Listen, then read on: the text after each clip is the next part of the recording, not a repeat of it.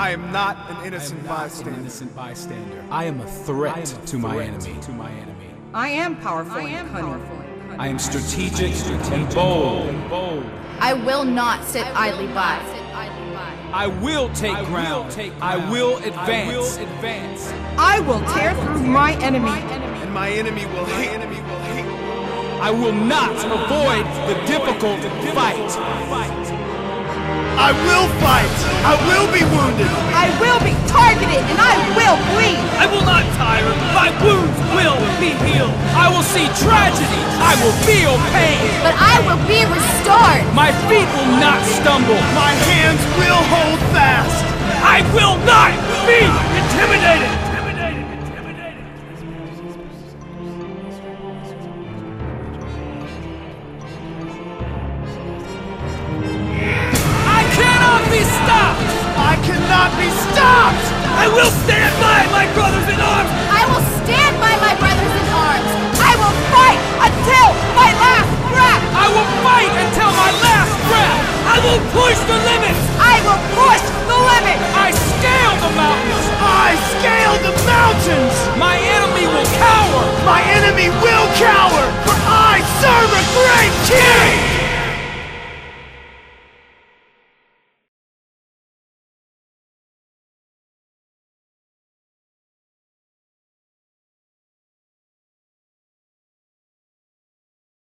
Amen. All right, we're in chapter 13, and that would be the role of the woman, the wife, and guess what comes next?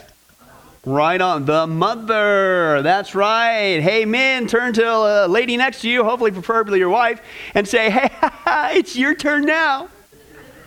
Guys got it for four weeks. Ladies, it's your turn. Time to shine. Men, pr- try not to uh, smile too much. Just a little marriage tip. You'll get in big trouble on the way home. Okay, but just, you know, a little, little joy there. Okay, but the role of the woman, the wife, and the mother. Now, again, just like we start off with the guys, there was the question here, the very first page. What is our standard for womanhood? That's the correct answer. Give it up for Jim, even though he's not wearing that hat. Okay, but it's coming. The weather's calming down. And uh, but uh, yeah, that's a good answer. But what is in reality are most people following? What's the world? Okay, and what does the world say uh, how to be a successful woman? Okay. Man, are we on a hot topic? I even got into the first page. Whoa, that's right. That's right. Aren't you guys glad we, it bore so much fruit the last four weeks? What it means to be, but uh, but anyway, uh, no. Uh, okay, so but seriously, what what does the world say? What's the world's concept of a a, a great woman, as they would say, a successful woman? In oh, that's the word, isn't it? Independent. What's that? Liberated is another word. Liberated. Okay. You go. oh. All right, UCB, we'll just start another way. Uh, yeah, that's kind of the same phraseology that's going on there. Uh, but that, but it's, it's that, it's that uh, self-exertion. It's that, it's that, and what we're going to see tonight, it's the rebellious attitude. And you think, oh, that's not right. It's just a, a woman asserting her rights. And no, and that's why we're going to do a little bit of homework. We've talked about this a little bit before, but in the context, let's go in greater detail. Let's take a look. Really, what this boils down to is everything used to be somewhat fine. Even here in America, we had what was called, as we've seen before, the Judeo Christian ethic. Now, what's that? That's a great Christianese phrase. That means that basically the guidance for our morals and decision making in society was based on the, the scriptures, okay, the Judeo Christian ethic. That has been under attack for a long time. It's been under attack ever since humanism came in after the 1900s. Uh, and then that uh, gave birth and continued to rise with evolution. And then shortly after that came feminism. And you, you, you mix that mash all together, and we're all messed up. And it's a deliberate attack not only on God and on Christianity and certainly the scripture, it is a deliberate attack on the family. Okay? Men, I, I really think that the lie of feminism, okay, is not only affecting women, I really think it's affecting men. Okay? Because they've rewritten uh, what it means to also to be a supposed great man. Okay? And again, as we saw before, their ultimate goal is to create what's called a unisex. And what they're wanting to do is they're trying to take men and make them more like women, and they're trying to take women and make them more like men and say it's 50 50 equal and all that stuff like that. Now, what's the problem with that? Thank you very much. Read the scripture. You get, can't get past the Genesis account when it's God made them male and male. No? Female and female. Male and female. You're different. God, that's what God says. Okay? And as we're going to see in the marriage study coming up, Lord willing, our differences are not meant to conflict, they're meant to complement. Peanut butter and jelly, leave it alone, it works great. All right? Feminism is really messed it up. And messed it up not only in society, but it's messed it up even in the church. And I want to give you a little background of really what's going on with the feminist movement. And this is their own words. See, people don't get this. They think that it's all about equal rights, equal pay. Nuh uh. You peel back that veneer, folks, and it is a dark, sinister plot. And this is from their own words, okay? Let's take a little bit of that. It says this Feminism was originally a positive movement focused on giving women the basic rights God intends for every human being to have. Tragically, feminism has gone past those roots to focus on destroying any trace of a distinction between the roles between men and women. Now, do your homework. You can verify this yourself. Rising from the progressive era that's in the early 1900s, the feminist movement was largely influenced by the eugenics movement. Does anybody know what that is?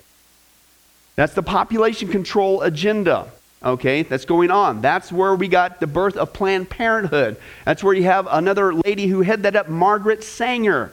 Okay, work within the, the feminist movement with that. And their goal was to provide birth control. We ha- it's Planned Parenthood, is what's called today. But what was their ultimate goal? Their ultimate goal was to get rid of the misfits, the weeds, the people, the races, they're extremely racist, who they did not believe needed to exist. So this is all being woven into that. See, Planned Parenthood, we think is about birth control. it's called population control. And originally, they were dovetailing off of what Hitler was doing uh, in the movement and what he was trying to do. Emma Goldman, aside from one of the earliest feminists, uh, aside from advocating free choice in sexual relations, what's that got to do with equal pay? So you see, all this is put out there in the front. That's the veneer. But when you open up the door, it's like, whoa, have we been lied to? She wanted about uh, uh, uh, choice in sexual relations, uh, access to birth control. She served as a mentor for Margaret Sanger, who went on to found the American Birth Control League, which became Planned Parenthood. Some would say that feminism is about basic human rights. It's a, just a modern social movement. The truth is, it's neither social in its origin, uh, uh, and its roots are actually ancient, and highly religious elements are rarely, if ever, mentioned. They don't tell you the spiritual, is what they're saying. The spirit of radical feminism is a spirit of witchcraft and rebellion, the spirit manifested in Jezebel. It's the spirit which rejects God's lawful order, right? I mean, you're going to see when we go through this. I mean, well, you know, if there's any kind of a, I would say just a, like a, uh, like oh, same thing with the guys that we did for four weeks. I would, I would put out a theory. Check your heart. Either God says it or he doesn't, and the fact that you would resist that, could it be because we've been infiltrated with a lie? Okay, and we just need to get back to what God has to say. But it's a spiritual movement which rejects God's lawful order and authority and tries to usurp that authority itself, as did Eve in the Garden of Eden. You could trace it way back there. Feminists teach uh, women to see themselves as oppressed, then make sure to blame it all on men and a patriarchal society. Okay? And if you resist the movement, you are labeled as a chauvinist, a bigot, and you just really don't understand what feminists are all about. So, what are they? Well, feminism is a spiritual movement based on partly the reawakening of the goddess consciousness. Okay, is really what it is. And the real goal is matriarchy. Women are the ones who are to be the rulers, not men. It has nothing to do with equality. Listen to this quote from a feminist, uh, O.H. Belmont. OHP Belmont, and she said to women, Call on God, my dear, she will help you. Another feminist, uh, Rosalind Miles, uh, had her own version of Genesis 1 1 account. She said, In the beginning, as humankind emerged from the darkness of prehistory, God was a woman, and what a woman. Now, now again, I'll say this. What does that got to do with equal pay? And this is from the people themselves, guys. I'm telling you, there's a veneer going on. We're being duped. The ultimate goal of the pa- uh, patriarchy is a male God, the Father. In response, feminists and the National Council of Churches, we talked about that before in Final Countdown. Okay, that's a, that's a ruse, man. It's trying to get all the churches come together. The ecumenical movement go along with the one world religion. Uh, it's blasphemous. Uh, they have pushed through a unisex version of the Bible in which God is our Father and Mother in heaven, and Jesus is not the Son of God, but the child of God. And again, we can go on to town, we've done that before, of all the new politically correct versions that are being put out there. Uh, Naomi Goldberg predicted that the continued feminist presence in religion, listen, would force a redefinition of what? Not Hinduism, not Islam, none of that stuff. Guess who? They're trying to redefine Christianity. The one that would alter the very essence of the Judeo Christian belief, their own words. Contemporary goddess spirituality draws inspiration from all the various earth based religions, the Native American Spiritism, uh, the, the nature religion, especially, guess what? Witchcraft. Okay? Uh, a feminist, Charlene Spretnak, she teaches that, quote, goddess worship, paganism, Wicca, and witchcraft, same thing, are all names for a form of natural religion that is centered around the mystery and the psychic mysteries of the female.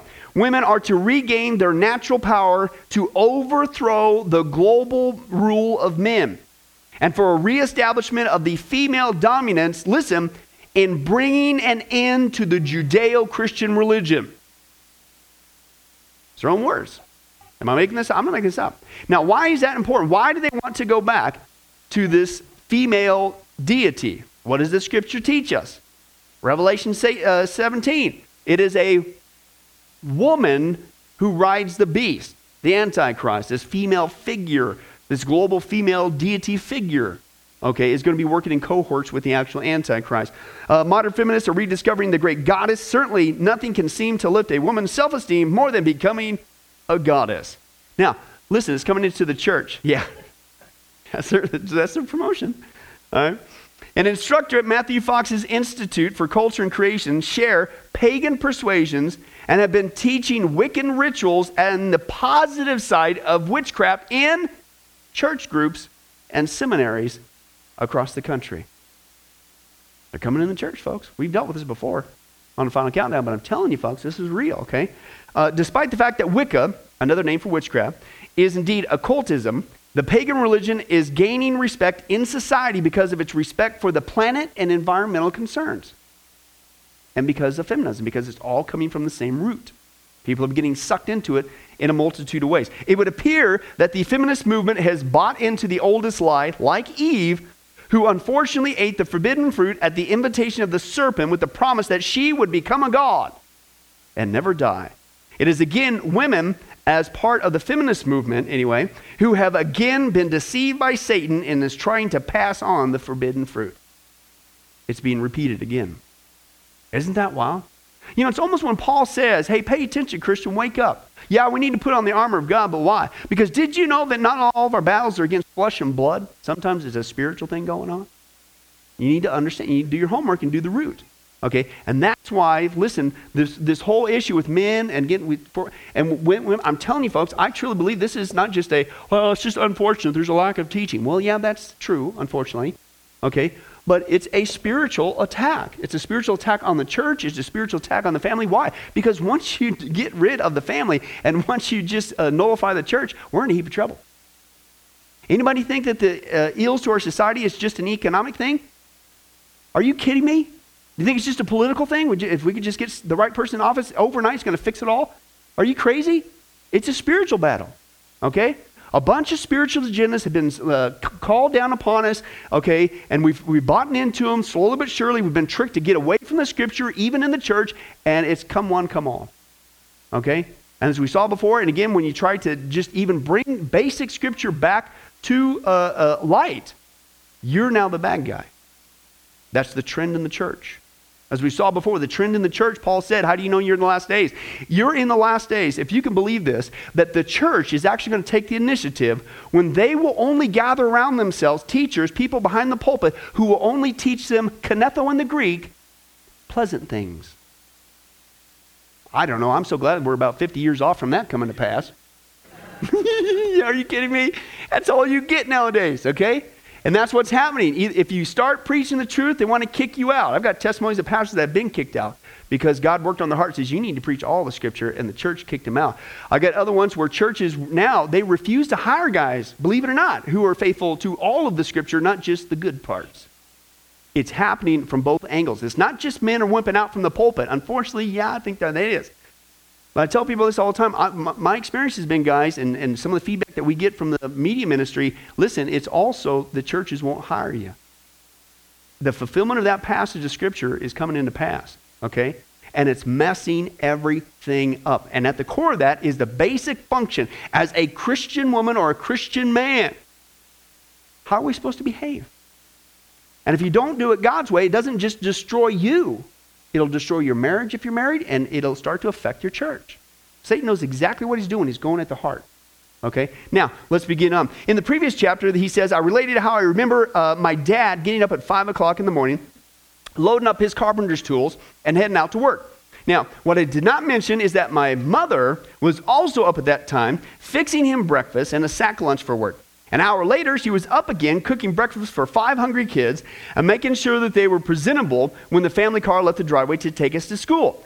When we had all reached our rooms, my mother was putting on an apron to take part in cooking hundreds of meals in the school lunchroom. And then after a full day's work, she would load us all up in the car and head home. Now, when she arrived home, she retreated to the kitchen to prepare supper for herself, my father, and all five kids.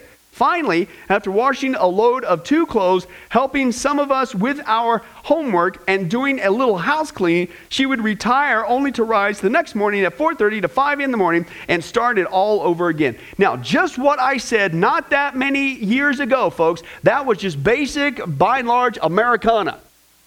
If I read that out, if this was a story, I said, hey, uh, where's Sonia? Sonia here's a, Hey, let me see if we can get this news story. Uh, all I need is, I can read pretty fast. You guys know me. I could read this in probably 15 seconds. I just need 15 seconds, and I want to tell you of how America used to be not that long ago. Listen to what this woman did. And if I were to read that in that broadcast, what would be the reaction from society? Oh my, what oppressive. Oh, isn't that wild? How fast? Yeah, change the channel. Have a lawsuit probably. Okay, is what's going on. And again, I'll say this, and, and if it sounds kind of freaky to you, then again, we got. Uh, wh- where do we draw a source of truth from? It's not a doctrinal statement. You know, the Bible is the, the final rule for our faith and practice. This is it. This is where we get it from. And that's the issue. When push comes to shove, do we really do it? Okay, is, is, is the problem, okay? But that's what he says. That was just Americana. Why is that bad? What that woman did, what his mom did, why is that bad? It's not, okay? And uh, man, I remember my grandma. I just this is one of my arguments I use for uh, uh, grease. Anybody love grease? I love grease. Give me grease, man. Grease it up. People say, man, you better get your cholesterol checked. I say, you kidding me? I don't want to get a lawsuit. I say, what are you talking about? Because I know, man, I've never had it checked in my life. I know that the moment that they take that little, they poke that finger to get the blood sample, uh, Crisco's going to pop out, and the doctor's going to faint. He's going to hit his head. He's going to on the ground. I'm going to have a lawsuit. Forget it. Right? So I love grease, right? I was raised on grease. And this is actually some of my, explains a lot, doesn't it? oh, don't even start. All right, tonight's study is on division in the church and how easy it can happen. Uh, yeah. no, but so with my grandma, the cool thing was, is uh, uh, this was my argument because, I mean, I got my family, man, they lived 96 years old. Maybe it's a Kansas thing, I don't know, work hard and whatever, burn it off, I don't know. But she would tell me her, her routine, okay, and I, I bring this up sort of by way of example, as this was just life. Uh, she said she'd get up early in the morning before the men went out in the fields and the lights went out. and uh, no, it's cool. Good, good effect. No, it's okay, Pastor. Don't worry about it. And so they would get out and uh, early in the morning, and so she'd be cooking up the embryonic evil, eggs, you know, and uh, and and bacon, right? Lots of anybody love bacon? You know where I'm going, Sonia. Oh, candied candied bacon. Oh, yeah. So she'd be cook, but of course, when you if you cook that stuff, you have a lot of what left over? Bacon grease, right? She said, so then she would get to do some housework, but they're going to come in for lunch, right? So she's doing housework, and this is before uh, washing machines and stuff. In fact, and she thought she was living when she finally got that one that uh, you had that the wringer thing. And uh, did anybody else get big fat spankings when as a little kid you shove sticks through there? Yeah, that, it was fun a couple times. Okay. yes, thank you. Now you can know more specifically how to pray. So and uh, but uh, so anyway, so she's doing that. So then they come for lunch. Of course, guess what she would use to cook the food with? She'd use the leftover bacon grease, right? And so then she done with that. She still got tons of grease left over, so they'd all be saving in a can, right? And so again, she's about doing her work and stuff, and then the men would come home in, in the fields, and guess what she's using? Cook the food, bacon grease. That's good flavor. In fact, she said at the end of the night, okay, if there was a bacon grease left over, that's what they poured over their food for flavoring. Yeah. I love grease, right? But my grandma, the way she grew up, she says, you know, she said uh, she'd wake up oftentimes in the morning because in the, the, the house they lived in, okay, uh, didn't always have all the cracks and the slats in the boards filled, so sometimes there would be snow inside the house and be kind of cold and chilly. Have to start a fire in a potbelly stove to keep warm. And uh, she said, uh, but, uh, and then she, my aunt, uh, she said her birth is, there was no doctor around. They're out in the middle of nowhere in sticks, right? and she was giving birth, and her mom was there, but she had to go into the town, I don't take a wagon or whatever, and to go get the doctor. Well, obviously took longer. My aunt wasn't going to wait around. So she said she had to that day, come imagine, here's your day. She had to give birth all alone, all by herself, with my aunt, baby, cut the cord, cleaned up the baby, got the baby situated. Oh, men are coming in from the fields. Started cooking food, man, and got things going. That was your day. Now, can I tell you something? My grandma, who's now with the Lord, I admire her greatly. And through it all, I could give you all kinds of horror stories that she went through just through life. But man, she was the hardest work, working woman I ever knew. Okay? And, uh, but at the same time, uh, she always had a great sense of humor. She always had a great sense of humor, even through all that. Okay? But there's something about that mentality. There's something about that that was a, a considered a treasure. That's a good woman. Now, this might sound kind of strange, except for Robert, who's from Kansas. But back in my day, the 80s, yeah, we were kind of getting away from it. But earlier, guys, that actually the women back in Kansas in the Midwest, do you know what was considered a good woman? It wasn't the frail looking critters we see today. It was the hardy women, the ones that had some meat on their bones because they needed to help out, you know, carrying the calves and doing stuff like that. And how everything has changed. But it used to be a good woman like that and how far we have changed. You've come a long way. Yeah, you, you, have slidden a long way, baby. And you bought into a lie, and it's destroying everything. Okay, let's continue on. He says this now with my dad, I benefited greatly from the things taught me about working on cars, hunting, fishing, and act is right there.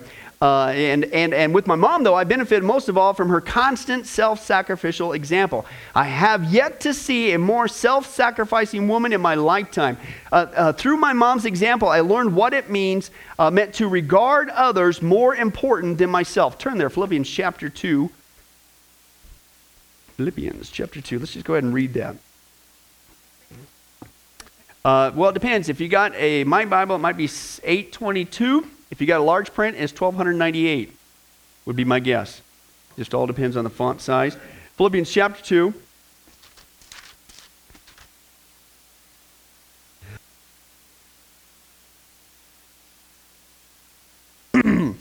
Philippians chapter 2. Let's actually start with verse 1.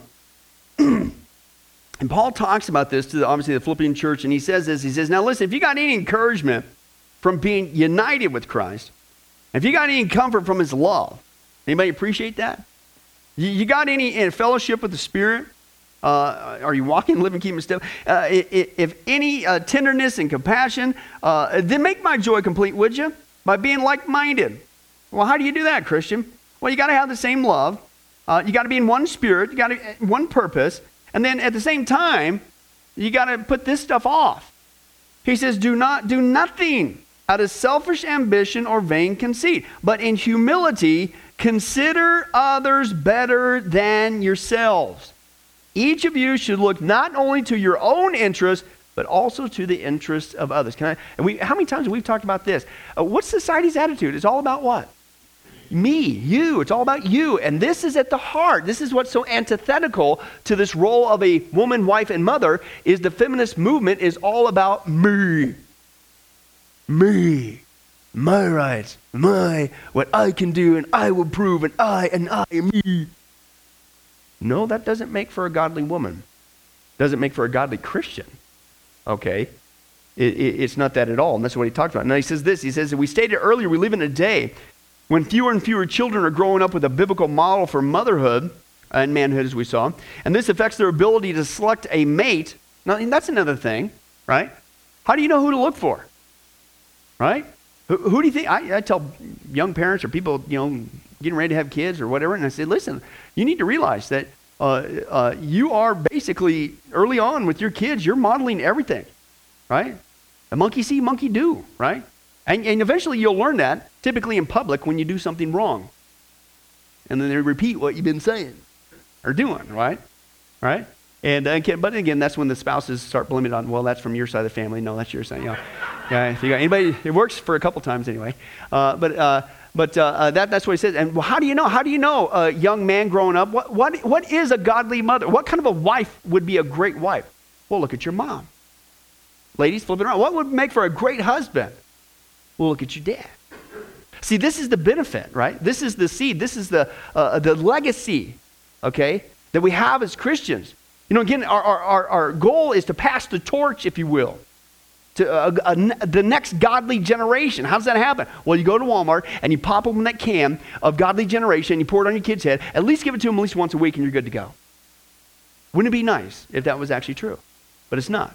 It comes from day in, day out, simply being that model, that commercial for what is a godly man, what is a godly woman, what is a godly wife, what is a godly husband and our kids by and large. Because how many times we know this, even as people, okay, who are married, nine times out of ten, good, bad, or ugly, when it comes to how we treat each other in our current marriage, we resort back to how we grew up and what we saw. Right? And, it's and you, you, you, you, when we know that, so you think our kids aren't going to repeat that? That's how the cycle continues. Okay? So the challenge is, is not, we have to get out of this selfish box. It's all about me, me, and I'll be me, and not just from the feminist root, but we have to realize that, listen, there's other me's watching me. And I have got to get back to being that godly man or husband, father, woman, wife, and mother. Okay? They're watching me. What I do now, what you do now, right now, whether you see it, believe it, or not, is affecting the next generation. That's a heavy mantle. But that's what the Bible says. We got to get back to that, is what he says. He says, now that affects that ability. For this reason, it's important that the, in the church we look at what the Bible has to say about the Christian woman, wife, and mother. And uh, may God grant their tribe to increase, uh, to raise up a godly generation to praise and serve him. Okay? And so, what should that character of a Christian woman uh, look like? Well, Debbie, thanks for asking. It works well with this uh, chapter. It says here in our last chapter, we discussed the role of the man, husband, and father. We began that discussion by dealing with what the Bible has to say about the Christian man's character. We will now do the same for the Christian woman. So, Paul talks about this in, sec, uh, in 1 Timothy 2, actually, is what it needs to be. Let's go ahead and turn there. Let's grab that text. What does he say? Uh, what is the pathway? How are you going to get to that? Uh, 1 uh, Timothy 2, uh, that godly woman. He lays it on the line here. 1 Timothy 2, verses, um, start with verse 8. Talks about men, then he moves on to the women in the context. He says, Now listen, I want men everywhere to lift up holy hands in what? Prayer. Once again, who's to be the spiritual guy? Who's the one who's taking the impetus? Who's the one who's leading the way? Men are, right? You're praying. Without anger or disputing now, I also want women to dress modestly with decency and propriety, not with braided hair or gold or pearls or expensive clothes, okay, uh, but with good deeds appropriate for women who profess to worship God, right?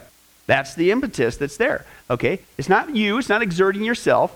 Uh, it is about uh, uh this uh, internal uh, thing that's going on with your character. And we're going to get to that. In the church of Ephesus, there was a problem with some of the women coming to public worship dressed extravagantly and adorned with costly jewelry. Their manner of dress was not only distracting to others. Oh, here's one.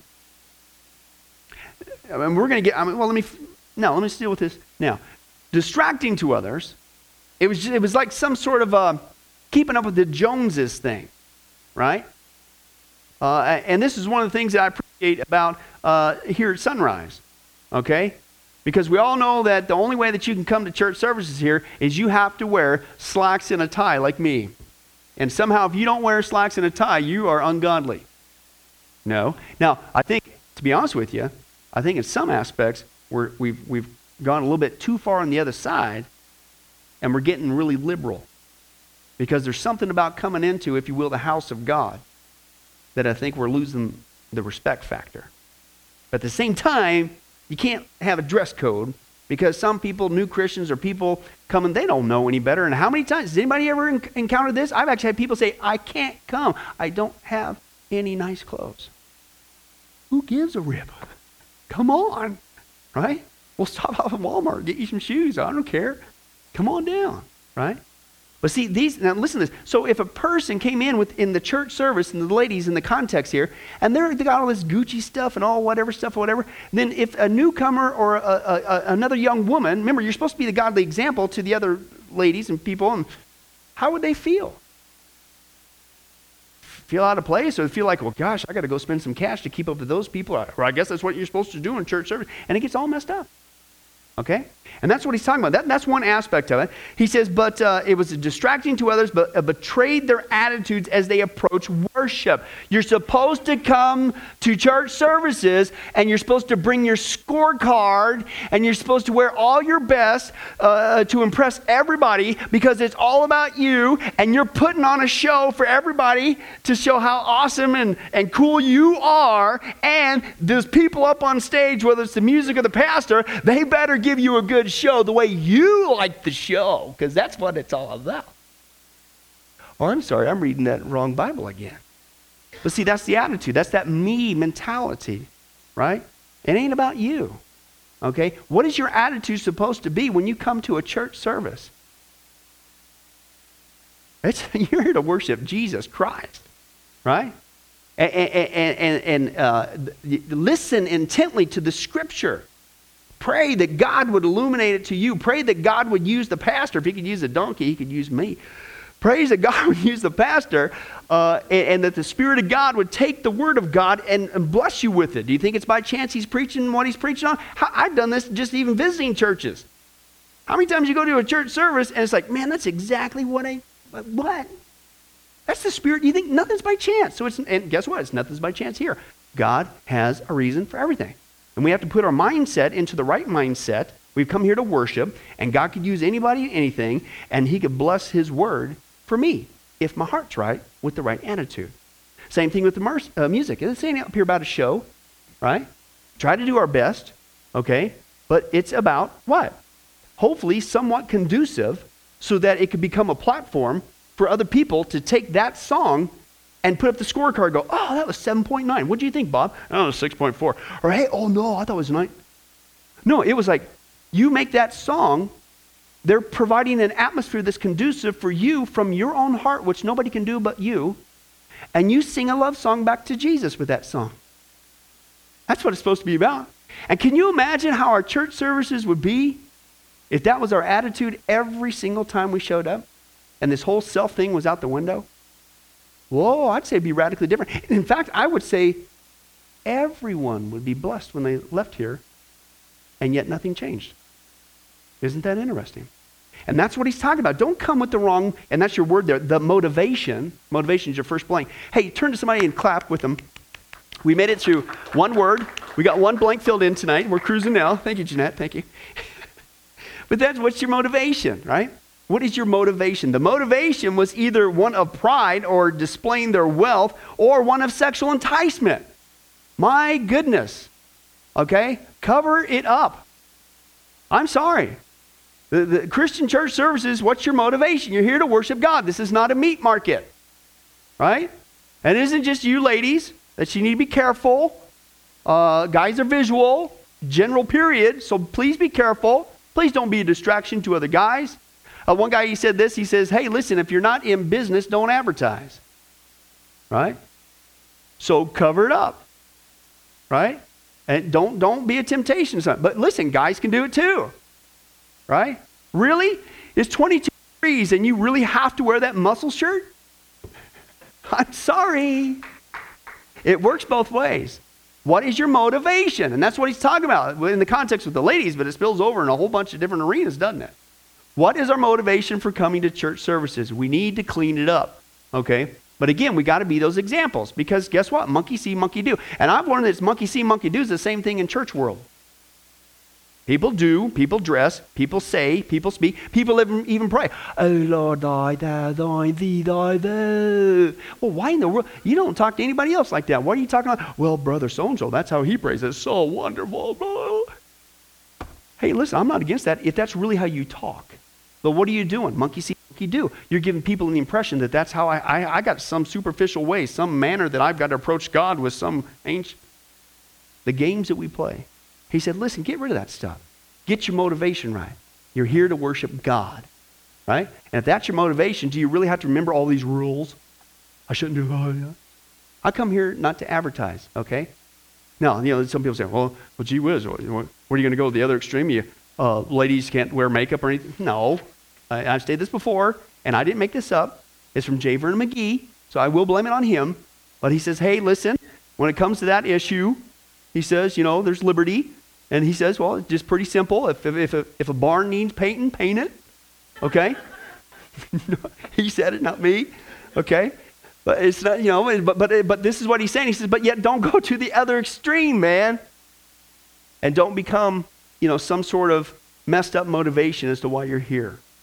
Okay? And that's what he's talking about. And again, guys can do the same thing too. He says, Paul says that the proper apparel for the Christian woman making claim to godliness is your next blank there making claim to godliness is modest uh, and discreet.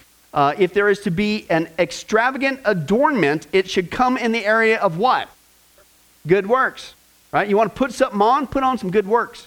Be that godly woman. Everywhere you go, the, the people say, Man, look at the clothes you're sporting today. You're loving, you're being kind, you're awesome, you're serving Jesus, and great example. Man, I love your outfit today. Now that'll preach. Should be good works. This type of adornment confirms that the character of the woman making a claim to godliness is manifesting that godliness in everyday life through her care and concern for her family. Is your next blank there? And others. Turn to another one, Titus chapter 2. Let's just take a look at one example there. Titus chapter 2.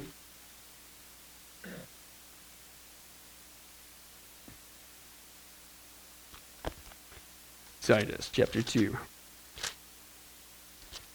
verses 1 through 5. And this is what Paul said. Now, this is what Paul's saying to young pastor Titus. Here's what you're supposed to do. He says, Now you must teach what is in accord with sound doctrine. You teach the older men to be what? Temperate, worthy of respect, self controlled, sound in the faith, in love, and endurance. Here's the same thing. Likewise, you teach the older women to be reverent in the way they live. They should not be slanderers or addicted to much wine, but to teach what is good. Uh, then they can what? Where's your example? Then you could turn around and be that monkey see, monkey do. Train younger women to love their husbands and their children, to be self controlled and pure, to be busy at home, to be kind, and to be subject to their husbands, and so that no one will what? Malign the word of God right? So again, now it comes down to your witness, right? Wherever you go. It's the same thing we saw with guys, right? We are to be that positive witness wherever we go. And it's the same thing uh, with the ladies. He says we find a similar passage in Peter's letter to the believers in Asia Minor. There he writes, And let not your adornment uh, be merely external, braiding the hair, wearing the gold jewelry, putting on dresses, but let it be the hidden person of the heart with the imperishable quality of a gentle and quiet spirit okay? Uh, uh, and it's precious in the sight of god. The churches in uh, northern asia minor were experiencing the same problem as the church in ephesus because obviously this is the same issue as uh, the southern asia counterpart. Many of the women were more concerned with what was external than what they were with what was internal can i tell you something that's a feminist attitude it's all about the outside it's all about you and how you look and how you present yourself and how you exert yourself. And it's all about you and you and you. Uh, completely antithetical. Okay?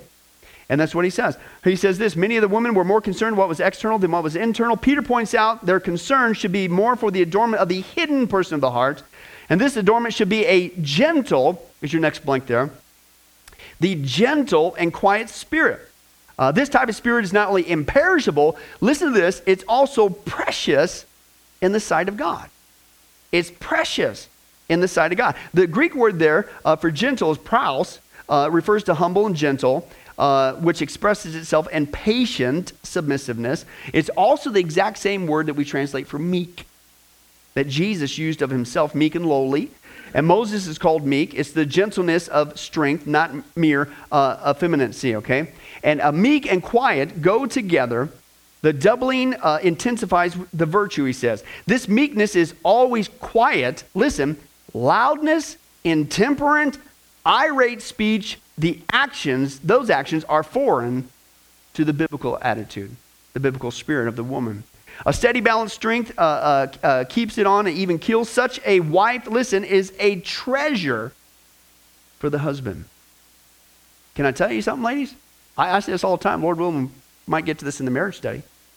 But uh, um, you'll get more out of your husband by encouraging him what he can be and what you believe him to be than what you discourage him to be. A man's greatest need is respect. Woman's is typically security. And we've dealt with that before. One of the easiest ways to unfortunately disrespect a man is with your mouth. Okay? And so God has given you greater verbal skills from earlier on if you do the studies. And I think part of that is, is to help fulfill that need for the man. That you could use the power of your words to make him want to be a better man, to bust his back for you because you believe in him and his role as that godly man. Okay? Not use your words to shred him apart.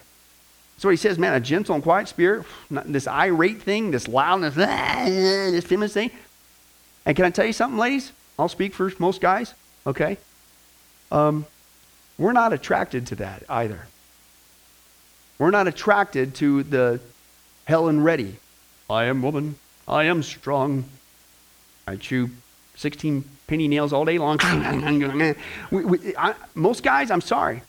Oh, that's not an attraction to us. But you give us a godly woman, you give us a woman with a gentle. That doesn't mean she can't speak up. I mean, we'll get to that eventually. Come on, there's a balance here. Uh, it doesn't mean like you know the feminists would accuse us of you know you, should, you know the uh, duct tape to the stove, pregnant all the time. Well, you've heard all the baloney. That's not what he's talking about here. But a woman with a gentle and quiet spirit, you know what a guy usually does with that? I'll bust my back for you. You're a treasure. Oh, right? A man will bust his back for you if he knows when he goes home that his wife has got his back. It's bad enough being out in the world because the whole world shreds you apart as a man, right? But there's something about coming home and your wife uses the power of her words to build you up with that gentle and quiet spirit. Okay? And again, it's not just for the men, okay? It's for the family. And we have got to get back to that.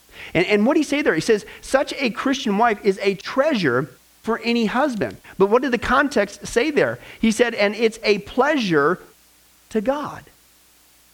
Oh, Pastor Billy, if I only knew as, uh, I, I, as a, a, Christian woman, I just, I, I just don't know. I, I, am lost. Can you give me some direction? I mean, how, how can I live a life as a Christian woman to, to, to please God? And how, how, can that happen? And I just, uh, well, can you do this? Do you, do you want to live a day uh, to, to bring a smile to God? What a goal. Then do this. Then live your day, not with this selfish, self centered attitude. As he says, uh, don't be that bad example. Don't be a, uh, he said in the context, a slander, uh, using your words to cause harm. Don't, don't get drunk on wine. Don't, uh, don't make a show about yourself. He says, man, it's this inner thing I'm looking for.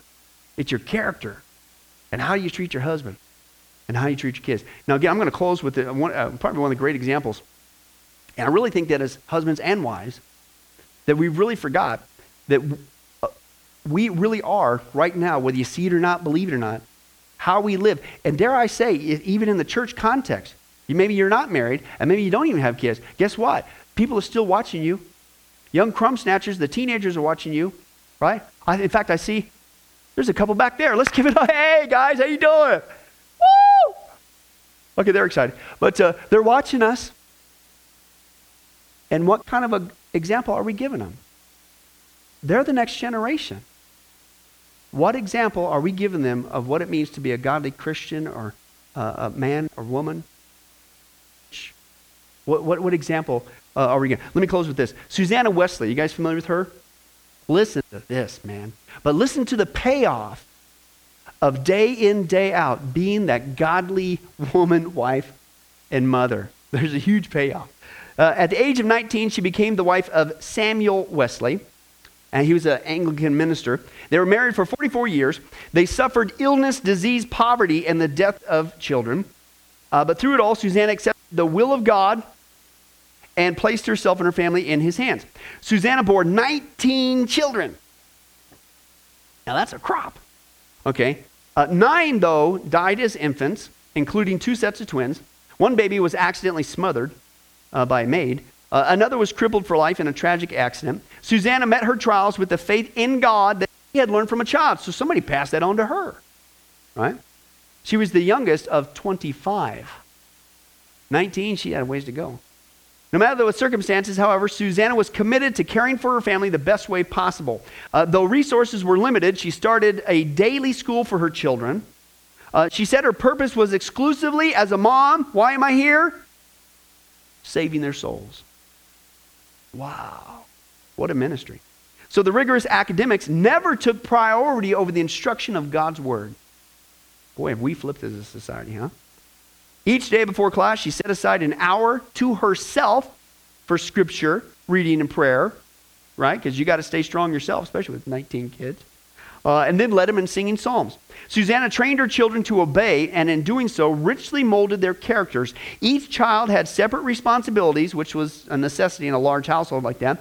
When one was disruptive, Susanna responded with appropriate discipline. She never disciplined excessively or unkindly, but she did discipline. And boy, that's another thing that's being taken away today, isn't it? Okay. They were taught to cry softly, to eat what was put before them, and not to. Did anybody? Uh, this was the one time. This was the one time. If you guys, if your dad ever do this, I mean, I, I was raised that way. You eat. You hungry? You want to eat? You want to eat? Right? You know, I got to work. Start shoveling. Start chopping that wood. Right? But you're to eat whatever it is. I don't care what it is. There was one time, one time, mom actually made eggplant casserole. And it was so horrific. That was the one meal that got uh, dad trumped. Said, We're not eating that. Kids, you don't have to eat that. So I wish he would have done with the liver and onions, but he didn't. Uh, and uh, so they were taught uh, to cry softly, eat what was put before them, not to raise their voices or play noisily. Uh, all but one children learned to read from the age of five, including the girls, and she made it a rule for herself to spend an hour a day with each of her children over a period of a week. Wow. And because she wanted to develop a personal relationship with each child, she scheduled a private appointment with each of them once a week for encouragement. And these bonds of faith and love helped them to survive their continual hardships. Twice their home was burned and destroyed by fire, twice and God saved them from the flames. In the second fire, one of her sons, uh, John, was only five. He was trapped upstairs. Neither Susanna nor Samuel could reach him, uh, but they heard the cries uh, of John there on the second uh, floor there. And uh, they prayed, and John appeared in the window just in time to be grabbed before the roof caved in. Now, through it all, she remained a steadfast Christian woman who taught not only uh, uh, uh, uh the scriptures, uh, through the scriptures, but through her own example of daily trust in God.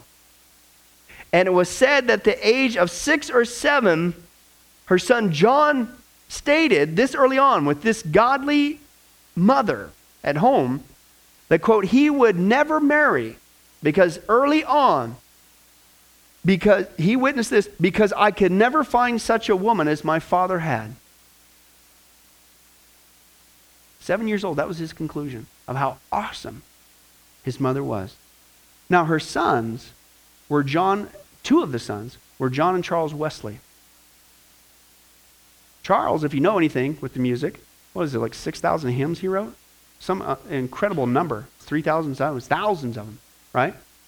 John, of course, between the two of them, just two of her sons being raised in that environment, you talk about affecting the next generation, won tens of thousands of souls to Christ. Just two kids coming out of that environment. That's the power of a godly woman wife, and mother. And our society would tell you, ladies, hey, forget that. Make yourself like a man. That's a successful life. It sounds like this one's much more influential and powerful. How about you? We got to get back to that. Amen? Let's pray. Well, hi, this is Pastor Billy Crone of Sunrise Baptist Church, and I hope you enjoyed today's study. But before you go, let me ask you one final question. Are you sure that if you were to die today, that you go to heaven and not hell? Before you answer that, let me share a couple things with you. Did you know that the Bible says that God is holy and that we are not? And the Bible also says that the wages of our sin or our unholiness is death. In other words, when we die, and it's coming for each one of us, we're all marching towards the grave at different speeds, but it's going to happen. The Bible says, therefore, since the wages of our sin is death, we deserve to die and go straight to hell and not to heaven.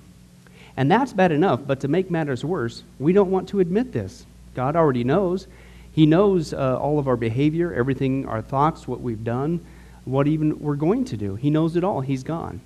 Even though He already knows this, we don't want to admit this. And so, out of love and mercy, God gave us something called His law or the Ten Commandments. It's kind of like his x ray into our heart to show us what he already knows that he is holy and that we are not. And it's this unholiness or sin that separates us from him. Let's take a look at God's x ray, if you will, his divine law, to show us what he already knows. The Ten Commandments, uh, the ninth one says this You shall not bear false witness. Okay? That's called lying. Okay? And if you've ever told a lie once, which we all have, myself included, the Bible says that makes you a liar. Okay? The, the, another commandment says, You shall not steal. Okay? Uh, and you might think, well, that's something that everybody does. Well, it doesn't make it right, and it demonstrates what God is trying to show us that uh, we all have sin, and it's separating us from Him. Even if you took a pencil in the third grade from somebody, if you did it without permission, that's stealing. And so now you've become a thief. The Bible says that you shall not use the Lord's name in vain. And how interesting it is and unfortunate that the only name under heaven by which men might be saved, the name Jesus Christ, has now become a common cuss word. The Bible says that God is so holy that even his name is holy. If you've taken the Lord's name in vain and used it as a cuss word or even flippantly, the Bible calls that the sin of blasphemy. And so now you become a blasphemer. The Bible says you shall not commit adultery. And Jesus says if you even look at another person with lust in your eye, you've committed adultery in your heart.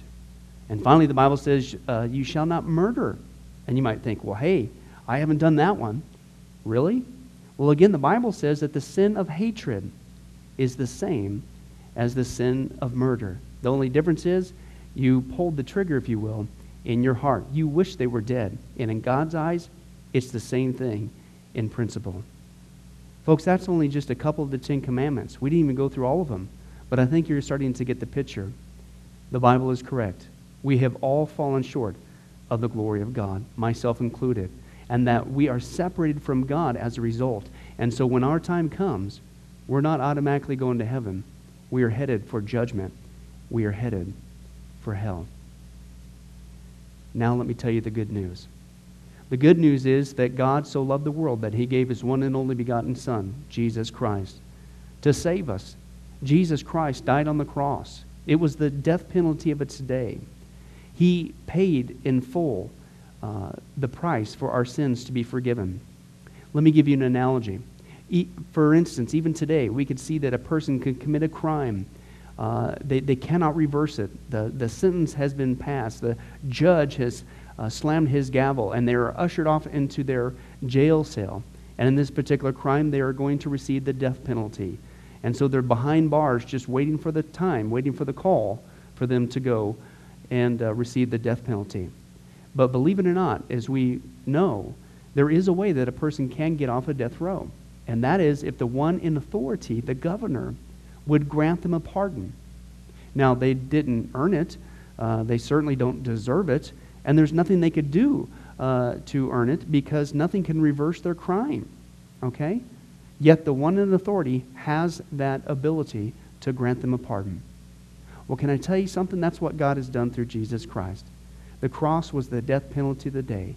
God sent his one and only Son to die on the cross, to take the death penalty in our place, and that if we would just receive his pardon for all of our sins, God is willing to allow us to get off a death row. He's willing to forgive us completely of all of our sins.